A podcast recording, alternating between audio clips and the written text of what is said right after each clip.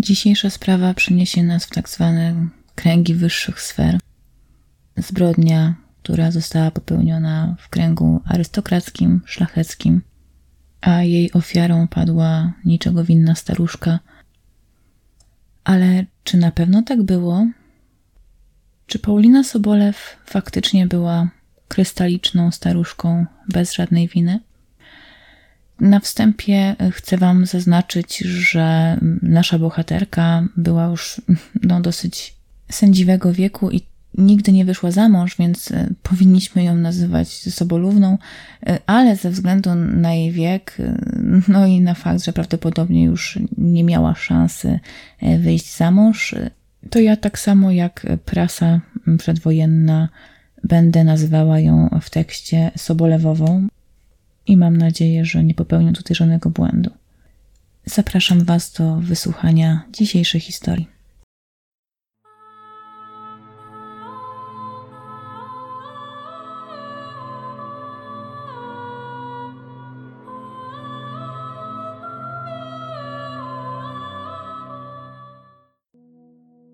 Paulina Sobolew mieszkała w pięciopokojowym apartamencie, który znajdował się przy ulicy Czackiego 14 w Warszawie. Można przypuszczać, że był to dosyć duży przywilej, ponieważ dokładnie pod tym samym adresem, w tym samym budynku, swoje prywatne mieszkanie posiadał również prezydent Rzeczpospolitej Ignacy Mościcki.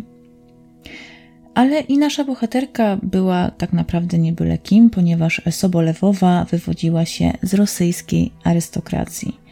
W roku 1919, kiedy też działa się cała ta nasza historia, miała równo 80 lat. Tak jak wspomniałam Wam na wstępie, Sobolewowa nigdy nie wyszła za mąż. Nie do końca wiadomo dlaczego, ponieważ jej siostra za mąż wyszła i to nie za byle kogo, Natomiast być może e, pani, a raczej panna Paulina, nie znalazła odpowiedniego kandydata. Ze względu na swój wiek oraz stan zdrowia, ciężko jej już było się poruszać. Z tego co wyczytałam, miała schorowane nogi, w związku z czym nie tylko ciężko poruszała się po swoim własnym mieszkaniu, ale też bardzo rzadko je opuszczała. Kobieta przyjechała do Polski w roku 1918 i niemal od razu zmieniła swoje wyznanie na wyznanie katolickie. A ponieważ nie miała męża, a co się z tym wiąże, nie posiadała też dzieci, to kobieta postanowiła, że cały swój majątek po swojej śmierci przekaże na różne instytucje państwowe w państwie polskim.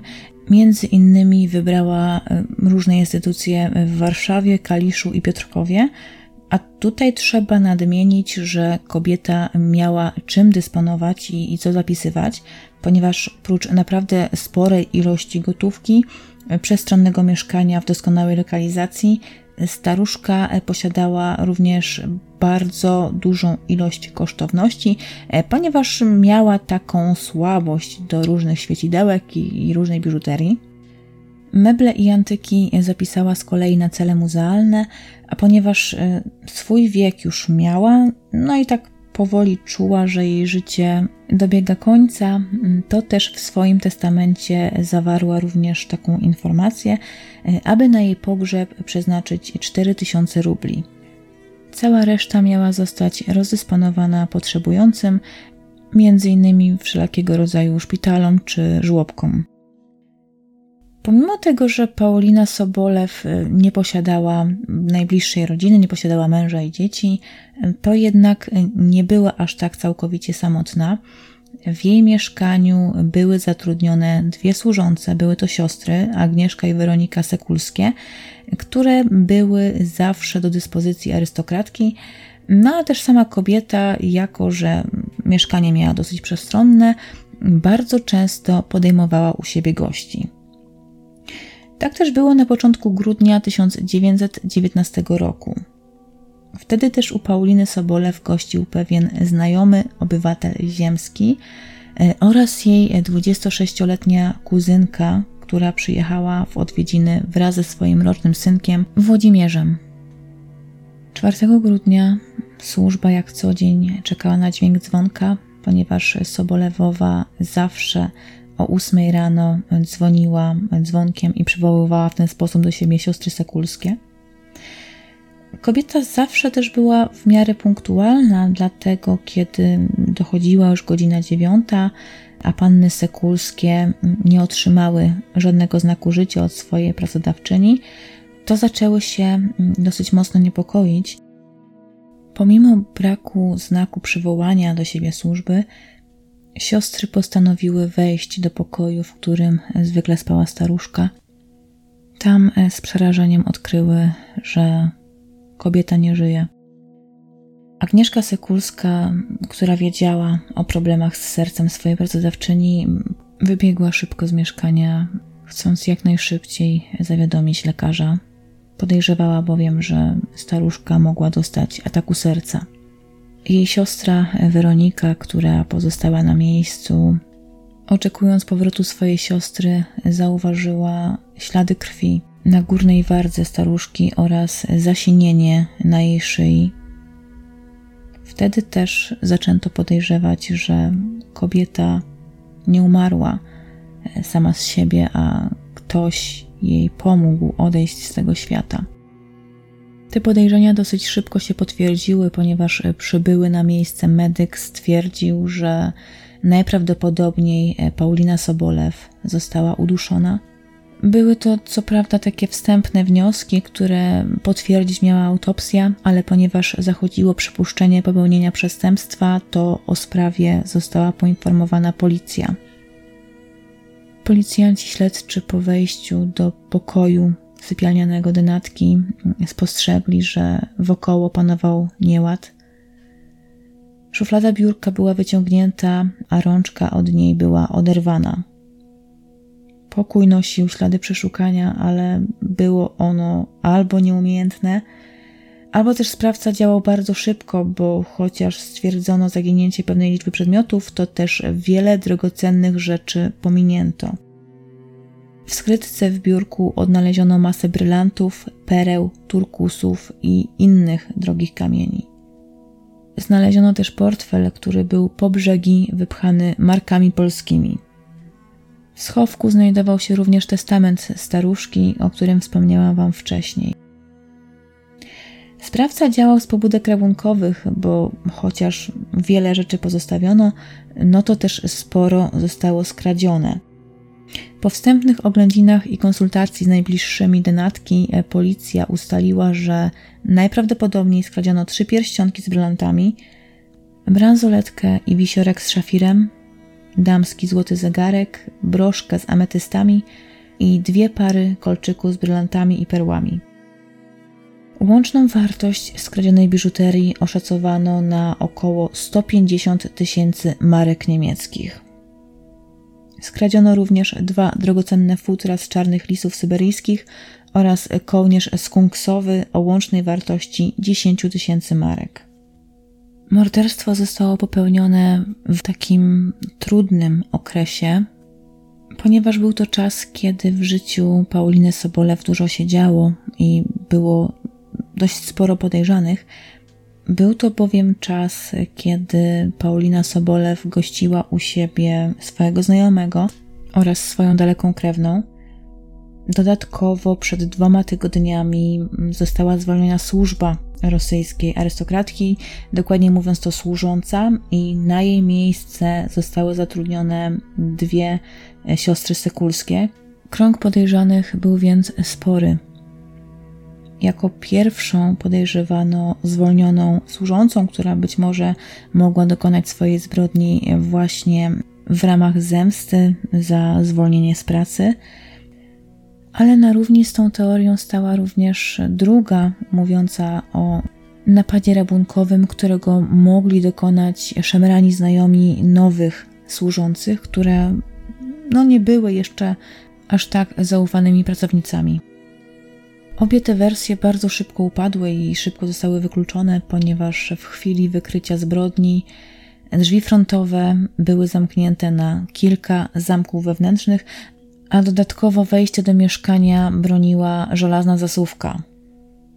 Wtargnięcie kogoś z zewnątrz byłoby więc niemożliwe. Tym samym główne podejrzenia padły na odwiedzającego staruszkę znajomego oraz jej krewną. Szybko okazało się, że chociaż przybywający u kobiety znajomy bawił kilka dni, to można było go wykluczyć z kręgu podejrzanych, ponieważ no, nie było go w mieszkaniu w chwili popełnienia zbrodni, e, ponieważ wyjechał poprzedniego dnia o godzinie 6 rano. Tym samym jedyną i ostatnią podejrzaną stała się 26-letnia Aleksandra Dybowska, dama dworu Marii Teodorówny, siostrzenica księcia Włodzimierza Taniszewa, który to z kolei był szwagrem Pauliny Sobolew. Dybowska miała przyjechać do swojej ciotki tydzień temu. Między obiema paniami, które dzieliła dosyć spora różnica wieku, a tym samym i zapewne różnica pokoleniowa, od samego początku iskrzyło i niekoniecznie w dobrym tego słowa znaczeniu. Panie często się sprzeczały. Do kłótni i niesnasek miało dochodzić na gruncie trzech rzeczy. Po pierwsze, stara Paulina Sobolew nigdy nie miała dzieci. Przez te wszystkie lata, kiedy żyła samotnie, zdążyła już się przyzwyczaić do ciszy i spokoju, ta cisza i spokój były jej potrzebne, zwłaszcza teraz, kiedy no, kobieta była już u schyłku swojego życia, kiedy była schorowana i tak naprawdę jedyne czego chciała to święty spokój. Pojawienie się Dybowskiej, która nagle wtargnęła w to ułożone życie Sobolewowej razem z rocznym dzieckiem, nie było czymś, o czym staruszka marzyła.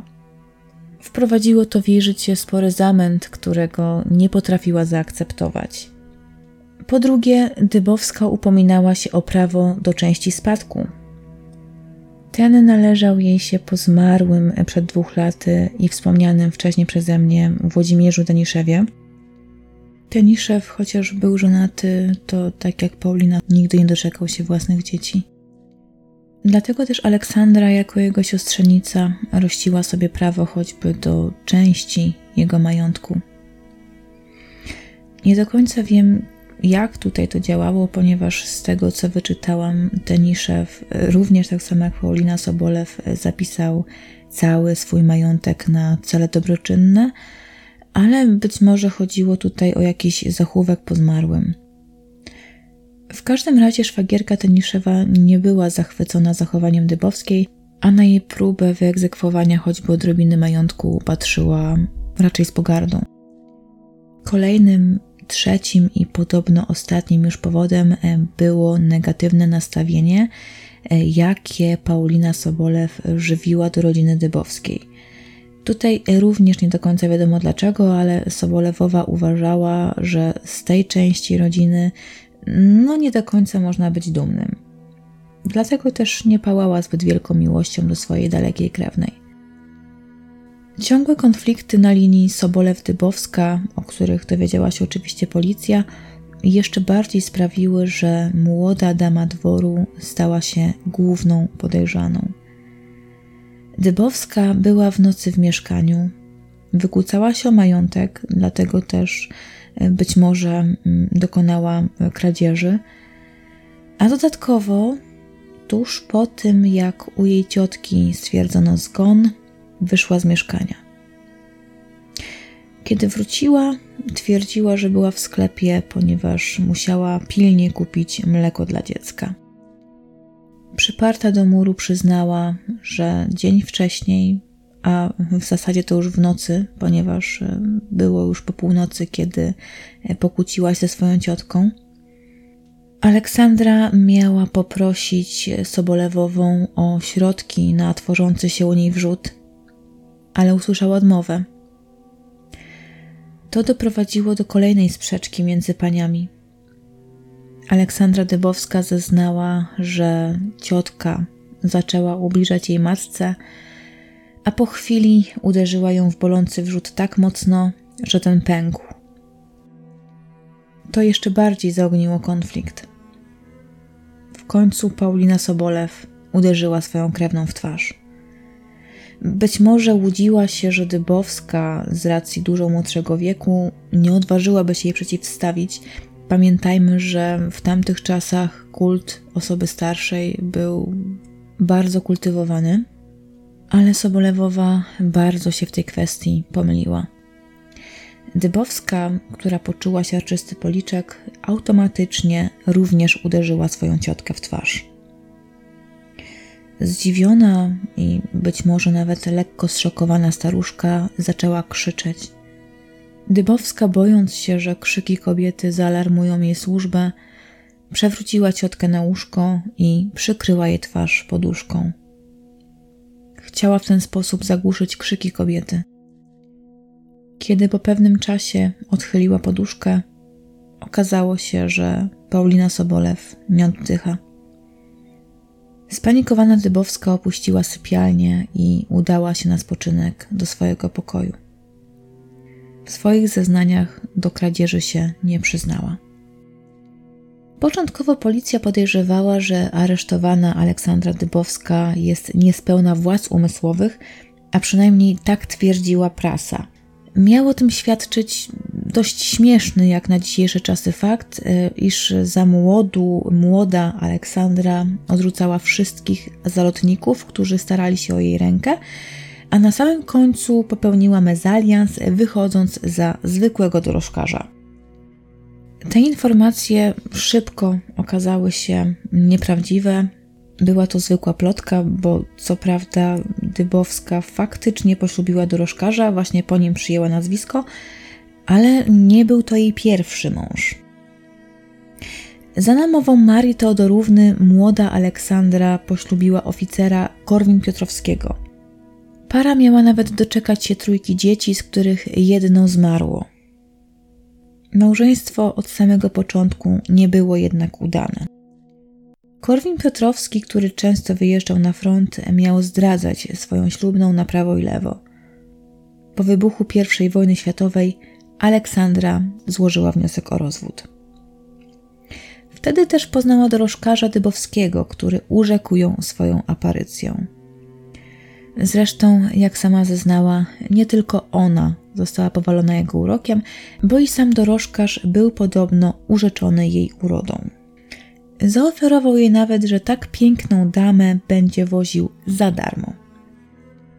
Aleksandra, wtedy jeszcze Korwin-Piotrowska, oczywiście chętnie to wykorzystała. Tak też zaczął się romans damy dworu z dorożkarzem. Ich przejażdżki odbywały się codziennie, a sam Dybowski, mm, można tutaj powiedzieć, że wykazywał się przy tym takim nie lada romantyzmem, e, ponieważ na każdą ich wyprawę przystrajał swój wóz kwiatami. Oczywiście taki nastrój sprzyjał miłosnym uniesieniom. Kiedy Aleksandra w końcu otrzeźwiała, a zauroczenie pięknym dorożkarzem odeszło w niepamięć, chciała zakończyć tę znajomość, jednak życie płata różne figle. I tutaj okazało się, że na zakończenie tej znajomości jest już zbyt późno, ponieważ Aleksandra była w ciąży. A jeżeli jest ciąża, to wypadałoby też wziąć ślub. Początkowo nowożeńcy przenieśli się do Petersburga, gdzie mieszkał ojciec Aleksandry i właśnie z nim para oficjalnie zamieszkała.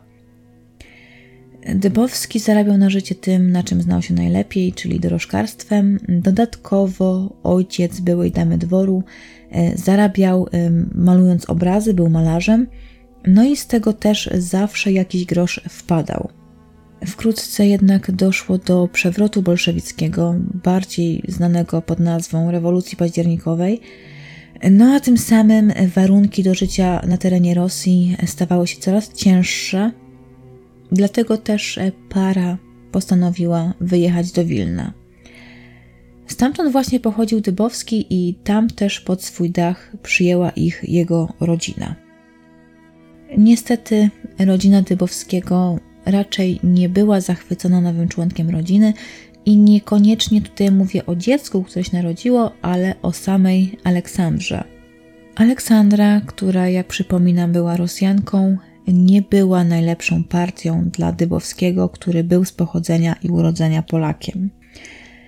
Dodatkowo niechęć do nowej synowej potęgował fakt, iż Dybowski, zanim poznał damę dworu, był zaręczony z polską dziewczyną, którą oczywiście porzucił dla Aleksandry.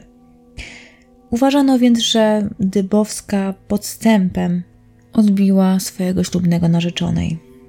Para już na samym początku zaczęła więc przeżywać kryzys małżeński, zwłaszcza, że pamiętajmy tutaj, że o wielkiej miłości ze strony Aleksandry raczej nie było tutaj mowy. Jak pamiętacie, kobieta chciała zerwać znajomość z dorożkarzem, no ale plany pokrzyżowała jej ciąża. Być może Dybowska miała nadzieję, że wszystko jakoś się ułoży, no ale jak uczucia w związku nie ma, to też nie ma co tego związku utrzymywać. Być może Dybowski czuł, że jego ślubna nie pała do niego takim gorącym uczuciem, jak on pała do niej, bowiem zaczął być chorobliwie zazdrosny. Robił sceny zazdrości, które stały się dla niej nie do zniesienia, dlatego też w końcu Aleksandra postanowiła odejść i zabrała ze sobą dziecko. Sam Dybowski, chociaż niby był taki mocno zakochany, to zdawał się nie być jakoś głęboko zdruzgotany jej odejściem, ponieważ dosyć szybko znalazł sobie pocieszenie w ramionach innej kobiety. Najprawdopodobniej była to porzucona przez niego wcześniej narzeczona. Wspomniałam też tutaj, że Dybowska zabrała ze sobą dziecko, nie dzieci, ponieważ nie wiadomo, co stało się z jej dziećmi ze związku z Korwin Piotrowskim. Można tutaj ewentualnie przypuszczać, że dzieci te zostały pozostawione przy ojcu. Ale to są tylko takie moje luźne przypuszczenia, ponieważ temat tych dzieci z pierwszego małżeństwa był raczej opisany tak pobieżnie w prasie. Na ten temat była tylko taka malutka wzmianka. Po odejściu od Dybowskiego Aleksandra przypomniała sobie o swojej dalekiej ciotce, która mieszkała w Warszawie. Zjawiła się u niej z prośbą o gościnę, ale jakoś tak od samego początku te stosunki między nimi były napięte. Paulina Sobolew dość szybko oznajmiła Aleksandrze, że ona i jej dziecko mogą u niej zostać, ale jedynie chwilowo. Co prawda nie wyrzuci Dybowskiej na bruk, ponieważ to jednak rodzina, ale kategorycznie nie życzyła sobie, żeby kobieta wprowadziła się do niej na stałe. Dybowska zaczęła więc szukać dla siebie mieszkania, dla siebie i swojego dziecka oczywiście, o czym zresztą poinformowała dozorcę domu, twierdząc, że ten nie musi jej meldować, gdyż nie zabawi długą swojej krewnej. I w rzeczywistości tak było, ponieważ już tydzień później Paulina Sobolew była martwa, a Aleksandra Dybowska została aresztowana i przewieziona do aresztu, na szczęście dla niej wraz ze swoim dzieckiem. Chociaż Aleksandra twierdziła, że z mieszkania nie wyniosła żadnych kosztowności, to policjanci oczywiście nie wierzyli jej w tę wersję, ale ponieważ kobieta nie była skora do składania wyjaśnień w tej kwestii, postanowiono tutaj, że informacje na temat tego, gdzie jest schowana biżuteria, wydobędzie się z kobiety podstępem. I tak też zrobiono. W celi Aleksandry umieszczono inną kobietę, współwięźniarkę, która miała lada dzień wyjść na wolność. Panie zaczęły zwierzać się sobie nawzajem ze swojej niedoli, a gdy Dybowska usłyszała, że jej współlokatorka, współwięźniarka niebawem ma opuścić mury więzienne, poprosiła ją, aby ta dostarczyła w jej imieniu list do jej znajomej, na co też kobieta się zgodziła. Wkrótce też współwięźniarka Dybowskiej opuściła areszt e, i zabrała ze sobą wspomniany wcześniej list napisany przez Aleksandrę Dybowską. Nie wiedziała jednak, że w krok za nią ruszył agent policyjny, który śledził każdy jej ruch. Początkowo kobieta jeździła po mieście, odwiedzając swoich znajomych, a tym samym nie wniosła nic do śledztwa. Natomiast e, w końcu udała się na Pragę, gdzie też weszła do jednego z domów przy ulicy Ząbkowskiej. Jak ustalono, właśnie tam mieszkała pewna Rosjanka, która wraz ze swoim mężem, inżynierem, niedawno przyjechała do Polski z Rosji. Podejrzewano, że ze względu na tę samą narodowość, być może to jest właśnie adresatka listu Dybowskiej. I nie mylono się. w chwili, gdy wysłanniczka Dybowskiej wręczała list inżynierowej, do mieszkania wszedł agent policyjny, który natychmiast przechwycił korespondencję. Sam list nie zawierał żadnych informacji, a przynajmniej nie takich, y, jakie mogłyby naprowadzić policję na trop kosztowności. Dybowska w, swojej, w swoim liście, w swojej korespondencji prosiła inżynierową o to, aby ta postarała się o adwokata, wynajęła dla niej adwokata, e, który mógłby pomóc jej się wydostać z aresztu. Ale to, że Dybowska niczym się nie zająknęła o kosztownościach, wcale nie znaczyło jeszcze, że tych kosztowności w mieszkaniu nie ukryła. Przesłuchiwana kobieta potwierdziła, że w dniu morderstwa Dybowska była u niej w mieszkaniu pomiędzy godziną 10 a 12. Zgadzałoby się to z czasem, w którym była dama dworu opuściła mieszkanie swojej ciotki w celu dokonania rzekomego zakupu mleka, o którym wspomniała podczas swoich zeznań. Niewymieniona z nazwiska inżynierowa e, przyznała, że Dybowska zostawiła u niej na przechowanie futra, e, ponieważ, jak argumentowała, obawiała się kradzieży i faktycznie, kiedy kobieta wyciągnęła te futra, okazało się, że były to właśnie te same futra, które zginęły z mieszkania Pauliny Sobolew. Ale mm, inżynierowa powiedziała, że to wszystko, co Dybowska zostawiła na przechowanie, o żadnej biżuterii miała nic nie wiedzieć. Ale śledczy byli sceptyczni. Zarządzono skrupulatną rewizję całego mieszkania. Każdy pokój przeszukiwano centymetr po centymetrze. Rewizja trwała wyjątkowo długo, ale po dwóch godzinach nareszcie śledczym udało się odnaleźć małe zawiniątko, które było ukryte pod kredensem i tutaj zależnie od źródeł albo na podłodze pod tym kredensem, albo pod kredensem pod podłogą, pod taką listwą podłogową miało być e, właśnie ukryte małe zawiniątko, w którym była ukryta skradziona przez Dybowską biżuteria. Aleksandrze Dybowskiej groziło od 5 do 15 lat więzienia. W razie, gdyby udowodniono jej niepoczytalność, kobieta mogła zostać umieszczona w zakładzie psychiatrycznym. Była to oczywiście wersja, w której potwierdziłoby się, że Aleksandra Dybowska odebrała życie swojej ciotce, natomiast nikt chyba się nie spodziewał tego, co miała przynieść sekcja zwłok. Ciało Pauliny Sobolew zostało przewiezione do szpitala wolskiego w Warszawie. Tam też dokonano autopsji, która przyniosła rewelacyjne odkrycie. Paulina Sobolew, chociaż bezspornie posiadała na swoim celu ślady walki, nie zmarła na skutek duszenia poduszką. Bezpośrednią przyczyną śmierci kobiety był atak serca, a tym samym Aleksandra Dybowska nie była odpowiedzialna za śmierć swojej ciotki. Wbrew orzeczeniu lekarza biegłego postanowiono postawić Aleksandrę Dybowską w akt oskarżenia. W roku 1920 ruszył proces, w którym zeznawać miało zaledwie 20 świadków. Mówię tutaj zaledwie 20, ponieważ y, pamiętajmy, że przy tych wielkich procesach tych świadków potrafiło być nawet i 200. Dybowska, pomimo obciążających faktów, pomimo odnalezienia skradzionych przedmiotów u jej znajomej, wciąż twierdziła, że nie obrabowała Pauliny Sobolew. Przyznała się jedynie do sprzeczki, w wyniku której położyła staruszce na twarz poduszkę, chcąc, jak to określiła, przemówić jej do rozumu.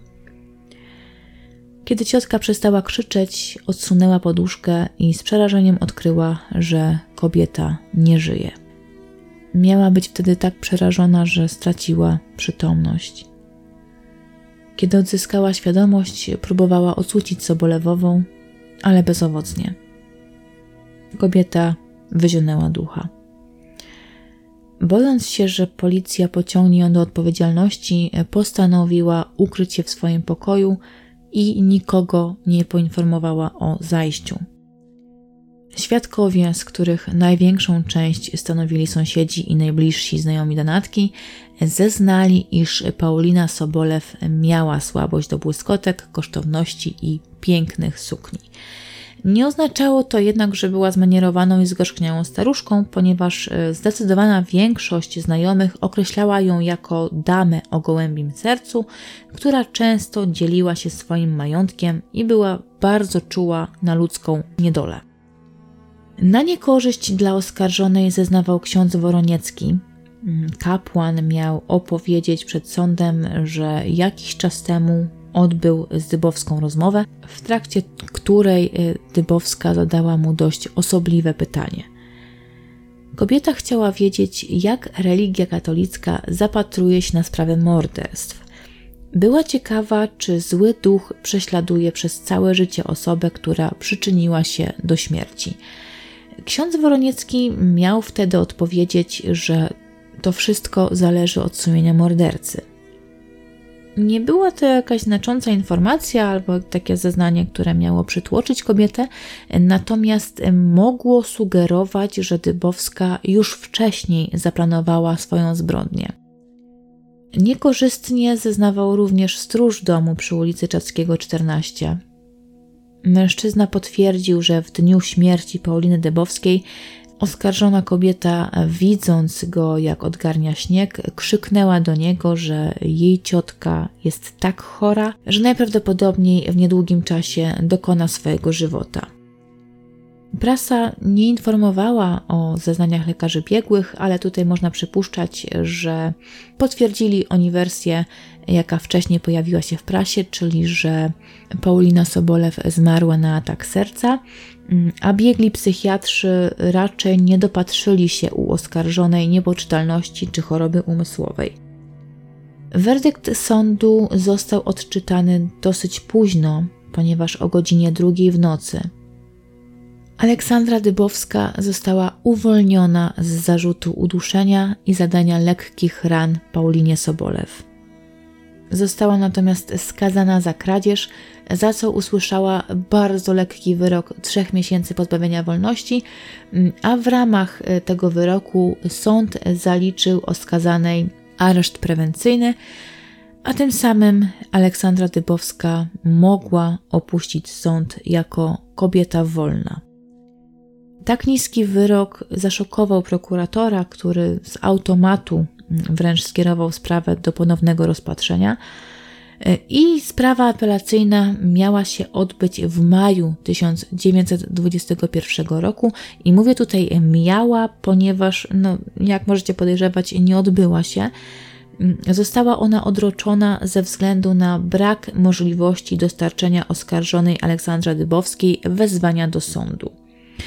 Ponieważ sprawa nie mogła się odbyć bez głównej oskarżonej, dlatego też została odroczona na bliżej nieokreślony termin i bardzo możliwe, że sprawa Dybowskiej już nigdy nie doczekała się dalszej części, a sama Dybowska najprawdopodobniej wyjechała do Rosji, gdzie osiedliła się na stałe, tak więc ciężko było ją odnaleźć i dostarczyć wezwanie do sądu. Czy było tak w rzeczywistości? Niestety nie jestem w stanie Wam zagwarantować, natomiast prasa już więcej na temat tej sprawy nie pisała, więc myślę, że te przypuszczenia mogą być słuszne. Czy wyrok sądu był w tej sprawie sprawiedliwy? Myślę, że jest to bardzo dyskusyjne, natomiast nie ulega wątpliwości, że staruszka nie zmarła na skutek duszenia aczkolwiek prawdopodobnie cała ta sprzeczka mogła doprowadzić do ataku serca, mm, który spowodował jej śmierć. Czy więc Aleksandra Dybowska powinna zostać pociągnięta do odpowiedzialności? Czy wyrok trzech miesięcy pozbawienia wolności za kradzież to była dostateczna kara? Sąd mógł wziąć tutaj pod uwagę fakt, iż wszystkie kosztowności zostały odnalezione, a sama Dybowska po wyjściu na wolność niestety musiała obejść się smakiem, no, chyba że wspomniana wcześniej inżynierowa gdzieś coś jeszcze schowała. Natomiast prasa donosiła, że wszystkie skradzione kosztowności zostały odnalezione. Jako ciekawostkę mogę Wam jednak powiedzieć, że prasa uważała, że do śmierci kobiety mógł doprowadzić mały przypadek, ponieważ e, Paulina Sobolew miała taką e, bransoletkę talizman, którą akurat tego dnia e, zdjęła z nadgarstka. Ta bransoletka padła zresztą później łupem Aleksandry Dybowskiej. Natomiast brak jej posiadania przy sobie miał być fatalny w skutkach dla Pauliny Sobolew. To tak dla wszystkich, którzy wierzą w różnego rodzaju gusła, zabobony czy talizmany. Noście swój zawsze przy sobie, a być może uchroni on was przed złem. Chociaż takiej rodziny jak Aleksandra Dybowska wam nie życzę. Dziękuję wam za wysłuchanie dzisiejszej historii. Mam nadzieję, że usłyszymy się wkrótce, a wy trzymajcie się ciepło i zdrowo. Do usłyszenia.